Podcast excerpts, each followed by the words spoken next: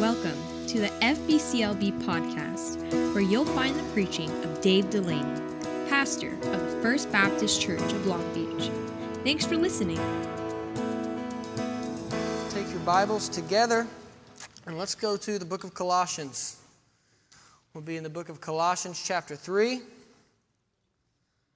I told the teenagers I thought about just turning this into teen church down here and making you guys play some ridiculous games and singing ridiculous songs, but I didn't want to make my boss mad at me, so we did not do that.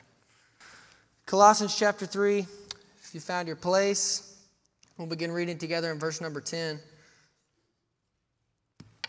Paul writes, And have put on the new man, which is renewed in knowledge, after the image of him that created him, where there is neither Greek nor Jew, circumcision nor uncircumcision barbarian, Scythian, bond, nor free, but Christ is all and in all.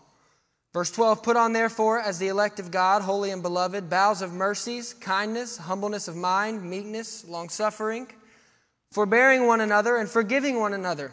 If any, any man have a quarrel against any, even as Christ forgave you, so also do ye. And above all these things, put on charity, which is the bond of perfectness, and let the peace of God rule in your hearts to the which also ye are called in one body, and be ye thankful. Verse 16 Let the word of Christ dwell in you richly in all wisdom, teaching and admonishing one another in psalms and hymns and spiritual songs, singing with grace in your hearts to the Lord. And whatsoever ye do in word or in deed, do all in the name of the Lord Jesus, giving thanks to God and the Father by him. This passage is Paul giving instruction to the church on what a Christian looks like when they set aside the old man and put on the new man. Verse 9, right before where we started to read, Paul writes, Lie not one to another, seeing that ye have put off the old man with his deeds. And then verse 10 begins, and put on the new man.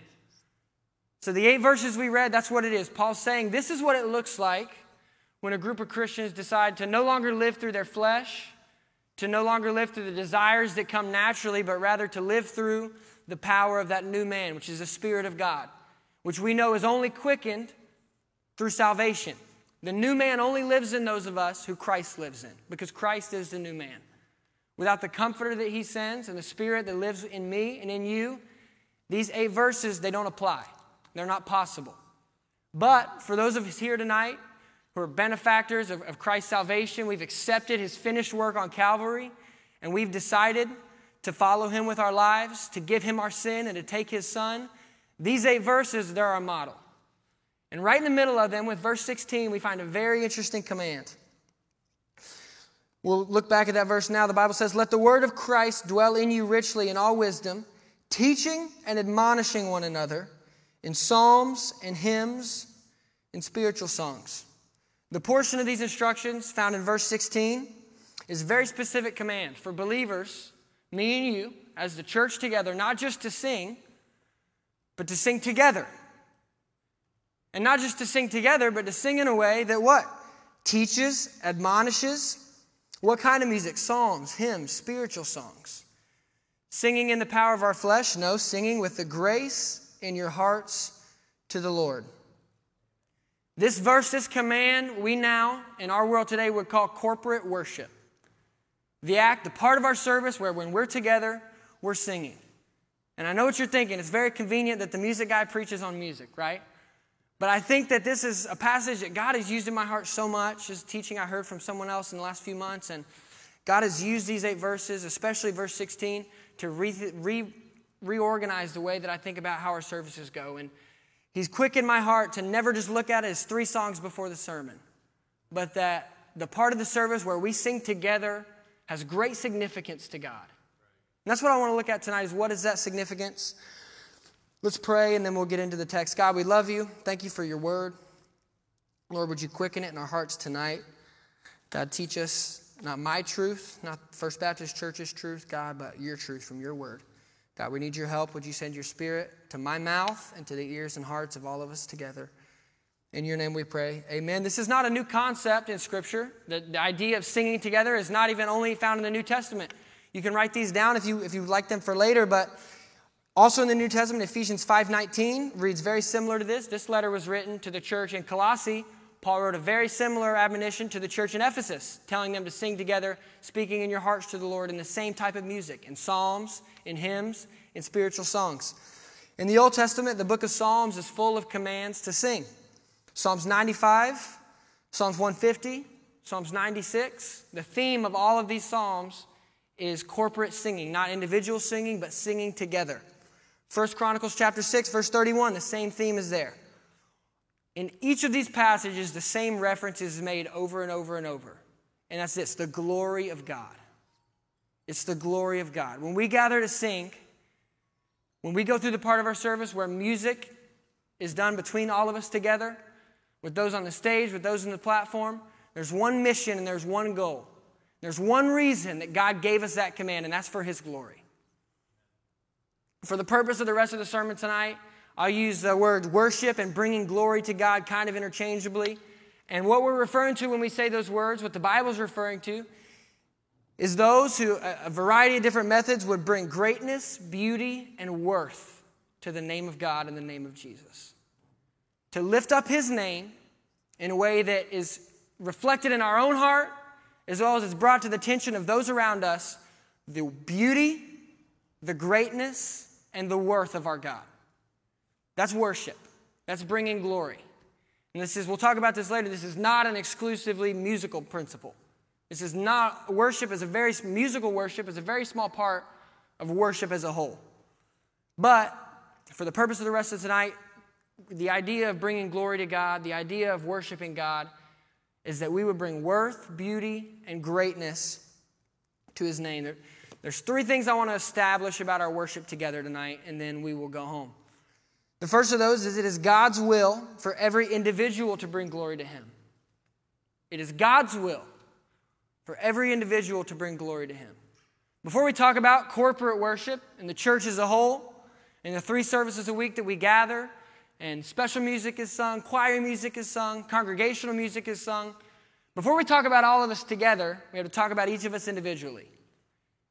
And the point with each of us individually is that God's desire and God's will for each of our lives is that we would individually, independently worship Him ourselves. The Bible reads in Isaiah 43 I will say to the north, Give up, and to the south, Keep not back. Bring my sons from afar, and my daughters from the ends of the earth, even every one that is called by my name. For I have created him for my glory. I have formed him, yea, I have made him. That phrase, I have created him for my glory. Each of our role in the church begins with our role before God. And my primary role before the Creator, your primary goal before the Creator, is that we would bring glory to Him. Way before we're talking about musically, in our own heart, in our own life, in our actions, that we would bring glory to Him. That's my primary goal. Before anything else, my concern, your concern, God's will is that we would bring glory to Him. There's two ways this happens. The first, all of mankind brings glory to God in this way unintentionally or, or naturally. It carries the idea, as Psalm 19, verse 1, that the heavens declare the glory of God, and the firmament showeth His handiwork. See, nature by existence declares the glory of God. When we look at the beauty we look at the wonder, we look at the processes that God has set in place, the seasons as they continue to go, the ups and downs of the tide, the rising and setting of the sun, the sprouting of leaves in the summer, the falling of leaves in the fall. All of these things point to one thing, and that's that the whole universe brings glory to our God. And whether people look at that beauty and choose to acknowledge God or choose to give credit to some other source, the truth remains that the beauty of creation brings glory to God. And the same is true for every man and every woman. You see, when I look at impressive buildings, when I look at great works of art, great works of literature, my first reaction is often to praise the creator, to praise the builder, to praise those who did those things. But if we take it a step back, what's more important, excuse me, what's more impressive than a beautiful work of art is someone, a creator who can make hands to paint that. What's more impressive than the great works of architecture and engineering we see in our world today is a God who could fashion a mind that could calculate what's needed to build those things. And whether these people, these artists, and these engineers, whether they give glory to God for their own actions, we understand that glory to God is already given unintentionally, whether they choose to acknowledge God or not. Those of us who believe, those of us who know Christ, can look at the things that they do, can look at the wonder that, that humanity is and the things that humanity accomplishes, and know that those things are not credited to humanity in and of itself. But there's a God who created me, who created you, and anything we do with our hands, anything we do with our creativity, anything we accomplish with our personality, with our voice, with our gifts, these are God given talents. Everyone gives glory to God unintentionally, just by doing things that only a God could create them to do.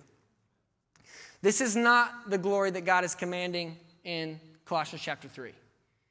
He's asking for an intentional sacrifice and a giving of glory. This is not for mankind as a whole, like the first glory we talked about.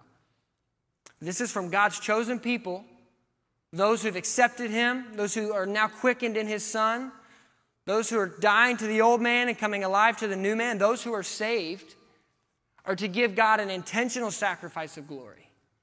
And we're to live in a way where we, on purpose, give beauty, give worth, give greatness to the name and to the image of our God. Psalm 29 talks about this. Instead of talking about the heavens and the firmaments, declaring the handiwork of God, he says, Give unto the Lord the glory due unto his name. That's a call for intentional action on my part and on your part. That not only would we, by nature, by default, by the use of our talents and our God given gifts, bring glory to Him, but that we would make a conscious decision in the way that we act and the things that we do to bring glory to Him. And God calls each soul to worship Him and bring glory to Him in many different ways. As I said before, we're going to take this a musical direction and talk about worship corporately in the church, but the idea of worship is so much bigger than music. We understand that sacrifice and giving worth to the name of Christ can be done in so many ways. Our time, the Bible talks about. Our affections, what do we love? What do we devote ourselves to? Our wealth and the decisions we make with it. The words that come out of our mouths. As we said a moment ago, our talents, our God given abilities, our gospel witness in our community, in our workplace, in our neighborhoods. The commitments that we make, as well as our musical worship, are all ways where we can intentionally decide to give glory to God. And as Paul said, we have to die daily in these things. You know because you live in flesh, and I know because I live in flesh, that each of those areas, my time constantly takes itself back. My money constantly finds other things to spend itself on. My commitment, my thoughts, my words, my intentionality, as often as I try and direct them towards Christ, they find themselves finding going other places. It takes a conscious effort to convince ourselves to commit ourselves, rather, to the glory of God. But nonetheless, that's the first thing we must establish is that each of us are called not as a church, not corporately, but as individual souls before Christ. That we would live our lives in a way that brings glory to Him. And that involves our music. The second statement I'd like to establish is that each of our heart's affections for God is the essence of church worship each of our individual hearts, affection and love for God, is the essence of the worship that we do together. If you think about it, it's, it's impossible for a church as a whole to love and to worship God if none of us individually love and worship God. We cannot do corporately what doesn't happen individually. It's not the final result, it's not the totality of, of corporate worship, but the essence of the worship that happens here on Sunday morning. The essence of the singing that takes place in this place. The essence of all those who sing on the platform, all those who would sing in the choir, all those who sing in the pews, is the individual affection for God we have in our hearts. Without my heart personally being aflame, our church cannot cor- corporately worship. Without your heart personally being aflame with affection for God, our church cannot worship as a whole. That's why I sometimes find myself having a problem with the term worship service, because that gives the idea that if you're a part of the service, you're worshiping. And it's not this way.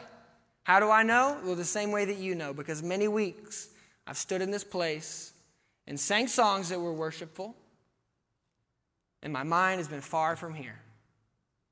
And you've walked in just like I've walked in, and whether life had you down or maybe life had you up, for whatever reason, our mind was far from the Lord, and the same words came off our mouths that came off everybody else's. That's what's scary about this. The same words come off my mouth that came off the week before. I sing the same words off the same screen that we all sing together. But worship is the last thing that's happening in my heart. Far from Him. My, my mind far from Him. That love and affection that's supposed to be boiling out of my heart, and that's where my worship comes from. It's cold. And this is not a long process. How many of you know it doesn't take months and months and years and years for our heart to grow cold towards the Lord? It takes days. It takes days. And we find ourselves there so often. But the truth is this without each of us having an individual affection in our heart for the Lord, the corporate worship that He calls us to participate in as a church, as a whole, is not possible. I think in Matthew chapter 15, where Jesus told the Pharisees that these people worship me with their lips, but their heart is far from me.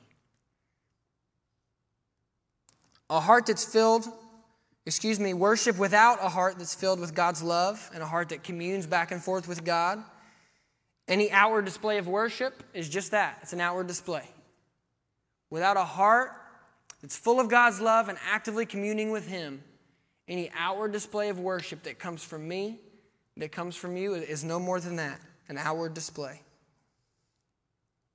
The truth is, words or actions, whether it is musical, whether it's sacrifice of time, giving of our money, commitments to the Lord, raising up our families in a way that's pleasing to Him and by His word, any actions of worship and commitment where we give ourselves to the Lord should all come from a love of God that's in our hearts. Words, actions, expressions of worship boil from a heart that's filled with the grace of Christ. Back to our text in verse 16. He says, singing, admonishing one another, teaching, and psalms, hymns, spiritual songs, singing with what? Grace in your hearts to the Lord. Paul tells the church right here it comes from grace out of your hearts towards the Lord. See, each of our hearts, individual affections, my love for Christ, your love for Christ, are the essence of the end goal of, of, corporate worship. The love of God that I have in me and the love of God that you have in you is the essence of what God's trying to accomplish here when we sing together. It's not the totality, it's not the final end result. What we do here is not just a group of people coming together with love for God in their hearts who are trying to go vertical. See, this is the beautiful thing. This is what I don't want you to miss. This is, what, this is why verse 16 in Colossians chapter 3 is so important for the church today. In Ephesians chapter 5, where a similar command is given, this is why this is so important. Because our heart's individual affections are the essence of God's end goal, but they are not the totality. The ultimate goal of worship is the entire bride of Christ worshiping together. The final accomplishment of this will be in that great first day in heaven. When us, as long as saints of years past, saints of years in the future, people living right now that we'll never meet, never encounter, never speak with, couldn't speak with if we met them, we'll all be together in a great choir, joining the angels, and the bride of Christ will sing.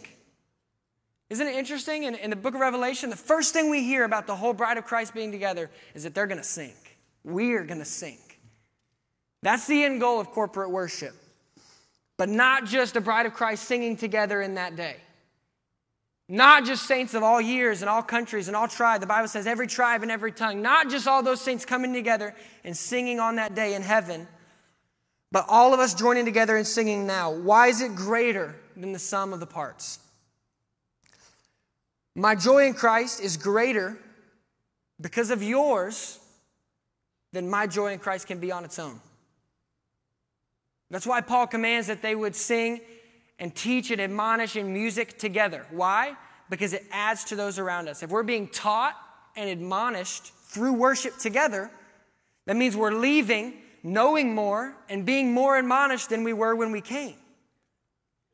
The joy that I have in worship and singing, you can ask my wife, I'm a, I'm a big shower singer, right? And all you are too, you just wouldn't admit it. The joy that I have in singing by myself, it's greater in this place. Why? Because of your joy being next to me. The worship and love that comes out of my heart on a Sunday morning when we sing is greater than it would be on my own. Why? Because your worship and your love next to me. The Bible says when we come together, it's not just the sum of the parts, something greater happens. We are grown by the worship and the love for God of those around us. This is part of the reason we must reject the mindset that we don't need church. We've all encountered people who claim that they are walking with God. They're carrying out God's will for themselves outside of the church. For reasons of hypocrisy, reasons of hurt, some very real, very legitimate claims. People who have been hurt, great hypocrites that they've encountered in church. But the mindset that we can accomplish God's will for me and for you outside of the body of Christ in a local church is faulty. It's phony. There's many reasons for that, but one of them is this that when we come together and we worship Christ, it's greater than just the sum of our voices. And it's greater than all of the love for God that's in my heart put together with all the love that's in your heart. Because when those loves come together and we fulfill this passage, this command of God, and our worship is together, something different happens. It's greater than just the sum of the parts. It's more than just those things put together because we're taught and we're admonished and we're encouraged through the corporate worship through the corporate worship. When we do it together, it's different. Why? Because it fulfills a command of God, and He always blesses that. I mean, you know, God blesses obedience. He blesses obedience, and this is no exception to that. When we come together, we obey the command. Colossians 3:16. Teaching, admonishing who? One another in psalms, hymns, spiritual songs, singing with grace in your hearts, plural, to the Lord. That when it happens in this place and this command is fulfilled, we're encouraged, we're taught, we're admonished through the worship. Is music ever, the Bible makes it very clear, our primary source of admonishment, our primary source of encouragement is not a song that we'll sing, it's this book. And the preaching of this book is the preeminent part of a church service. I'm behind that. But what the Bible is telling us here is that the music part of a church service, not just music, but the worship through music in a church service, can both teach us and admonish us through those songs, hymns, and spiritual songs. This is not just true in worship, but in all matters of exhortation within the church. What that means is very simple we need each other. We need each other. No man, no Christian was meant to be an island. I can't make it on my own, and you can't make it on your own. God has assembled the body here, just like He's assembled the body in every local church around our country and around our world, with all the parts that are needed for me to be lifted up and for you to be lifted up. It's greater than just the sum of the parts. Why? Because some of us are hands in the body of Christ. And a hand can't be an eye. Some of us are knees in the body of Christ, and a knee can't be an elbow. It's close, but it's not an elbow. In this room, there's all parts. And that's the purpose. That's the goal. Why? Because me and you cannot function as Christians on our own. He made us to be a part of something greater. And that final greater thing is the bride of Christ assembled together in heaven. But today, and where we live in the year 2022, for me and for you, it's this place, it's this church. It's the people to your left and it's the people to your right. We can't do it on our own and we were not made to. We come together to exhort one another, to lift each other up, and part of those things is when we worship and sing together. Something happens that God blesses. And corporate worship teaches and exhorts those around you and teaches and exhorts you. Not just because the sum is greater than the parts. Why else is the ultimate goal of worship the entire bride of Christ worshiping together? Not just individuals. Go to verse 11 in our original text, Colossians chapter 3. Paul writes, where there, speaking of inside the body of Christ, where there is neither Greek nor Jew, circumcision nor uncircumcision, barbarian, Scythian, bond nor free, but Christ is all and in all. The differences in this verse were very significant in the culture that Paul was writing to. Greek and Jew, large rift between those groups. Circumcision, uncircumcision, big disagreement in the early church. Barbarian, Scythian, bond nor free, that's a slave or a free person. These are differences that mean, mean the world to people who live these differences. And what Paul is teaching is that once you're in the body of Christ, all these differences that the church then would have thought of as night and day, they don't matter anymore. And he's saying inside the body, Christ is all. And Christ is in all. Why does that matter for our worship? Unified, diverse voices bring greater glory to God. A diverse harmony of all kinds is a greater sound than a melody of the same.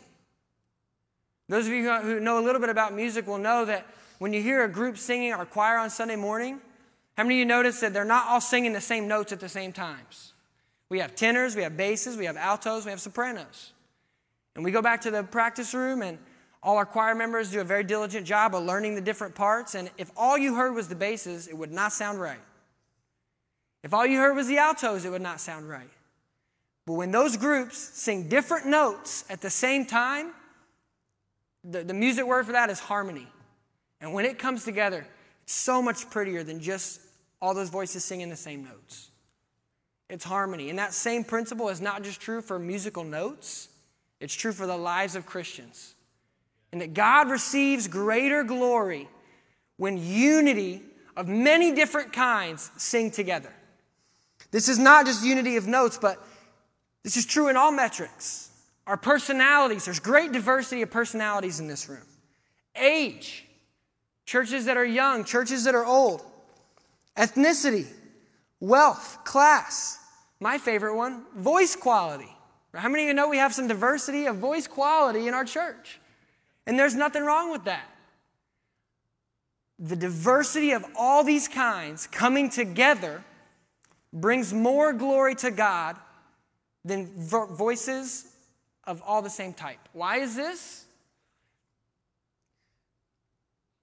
Because the greatness and worth of a leader can be measured by the diversity of the followers that he can gain to follow and commit themselves to him. The diversity of a leader, excuse me, the greatness and worth of a leader can be measured by the diversity of his followers that he can gain to commit themselves to him. In Christ, we magnify him. And we make him look so much better and we bring so much glory to him to the world around us. When in a world like 2022, where no one gets along, I heard the other day there's two things that are an all time high in 2022 inflation and division. It's true. Our world is split down the middle a million different ways. And when the lost world looks at a group of people like our church, don't miss this, who have one common bond, and that's Christ. We're, we're diverse in all the ways I just mentioned our age, our wealth, our ethnicities, all different. This group of people coming together around anything but Christ probably would not happen. But when the outside world sees the unity that's here from a large, diverse group of people, it brings greatness and worth to the name of Christ. Because a leader who can bring many different kinds and much diversity to himself to follow him, it shows a unifying factor of that leader, which is, as we know about Christ, the greatest. He's our Redeemer leader. He's the head of the church, the Bible tells us. And we magnify him to the lost world when they look at us and see in a world of people who can't get along, in a city of people who are split a million different ways on a million different issues, here's a group that's a small sampling of every kind of people in this city brought together under one name, and that's the name of Jesus.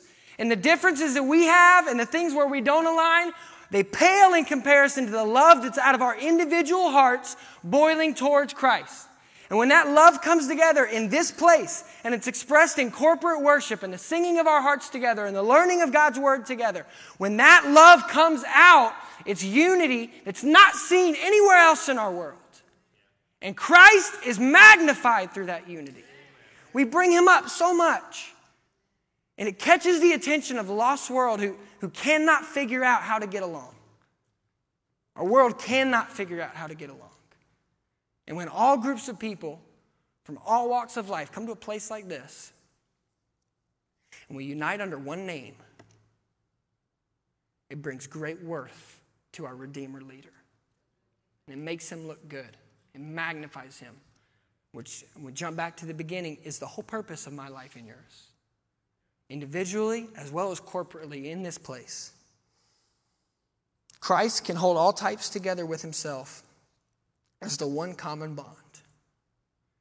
And when we live that out in our worship together, good voices and bad voices, rich voices, poor voices, red, yellow, black, and white voices, all in this place, all praising God, not denying our diversity, embracing it, that the unity of Christ is what holds us together.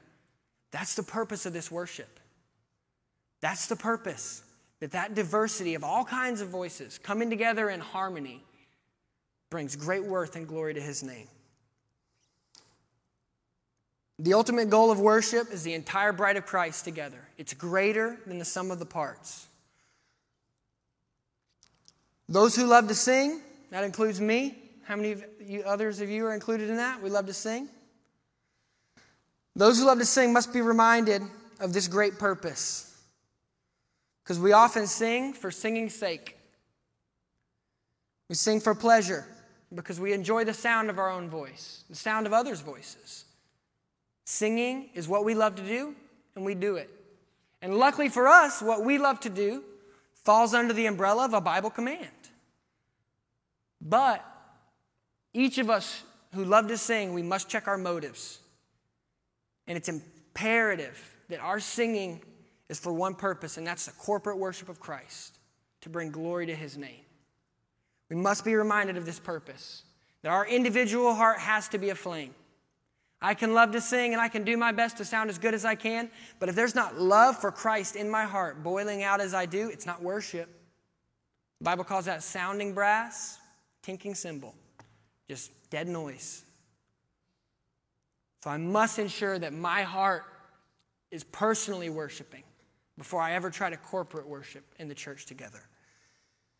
Those who find singing uncomfortable or difficult also have lessons from this passage. You must be reminded and pushed to embrace the commandment of God to fulfill this great purpose. And whatever the reason of our own apprehension to involve ourselves in the singing, whatever uncomfortableness or, or self consciousness or reason we feel that we don't enjoy to sing, or that we don't sing on Sundays, or we don't sing on Wednesdays, whatever that reason is, just as important it is for those singers to check their hearts, to check their motives, to be humble before God, to sing from a heart of love for God, we also must check our motives. And if the reason that I don't enjoy singing or I'm apprehensive to sing is a pride issue, that this great commandment and great purpose of corporate worship together must be greater than my pride. And if there's a level of self consciousness that lives in me or you, we need to understand that the diversity and voice quality and in voice type is all part of God's plan. He brings us together to make a joyful noise that's diverse. And that's not a reason to be self conscious, but rather to realize that my uniqueness and the, the part of diversity that I bring to our church body, it's all the more reason for me to step into that body and fill my role in corporate worship and in other parts of the church. Why? Because no one else can fill your role here. Only you can. Whatever the reason for our apprehension or, or reluctancy to sing, it's time to realize the command of God of corporate worship is not just something that we do before the preaching. It's the fulfillment of a command from His Word. That every time we gather, we would involve ourselves in worship, not singing, worship. That my heart, that your heart would live a flame for Him. When we gather in church next and it's time to sing, remember this. What we're doing is not merely an assembly of individuals who love God and want to worship Him vertically, but individually. It's not a room full of people worshiping God each on their own. We're becoming a foretaste of the ultimate and final purpose of creation. And that's a unified bride worshiping Him forever. Realize that's the purpose of creation for God to bring glory to Himself. All of creation, that's what it's about God bringing glory to Himself. And the Bible tells us at the end of it all, when this world is gone, there's be a new heaven and a new earth. And the thing that's there that brings glory to Him is me and you. And every other blood washed, saved, forgiven sinner who's made a saint through the love of Christ. We'll join together, we'll bring glory to Him in worship, in musical, singing, vocal worship. That's the final goal. And what we get to do in this place on Sunday morning is a foretaste of that. And what we get to do in this place on Wednesday night is a foretaste of that. When we come together, whether you're in the choir, whether you're in the ensemble, whether you sing from the pews every week, there's no differentiating of those roles in the Bible. The church is commanded to sing. No matter where you do it from, the church is commanded to sing. And as we do, first, that our hearts are aflame for God. Individual hearts' affections, my heart and your heart's love for God, is the essence of, of worship. Without that, we can't have it. It's not the final goal, it's not the totality. The totality is that we come together as a diverse body with one goal to bring glory and honor to His name, to bring beauty, to bring worth, and to bring greatness to the name of our God. Embracing our differences, embracing our unity, and looking at it as God turning it all into harmony. And He brings it together that this place would be a picture to the world that only Christ could bring together a group of people like this. And that we're here, and that yes, we're here in the preaching, yes, we're actively involved in praying, but we're a part of the corporate singing and worship because First Baptist Church understands that it fulfills the command of Christ when we sing together.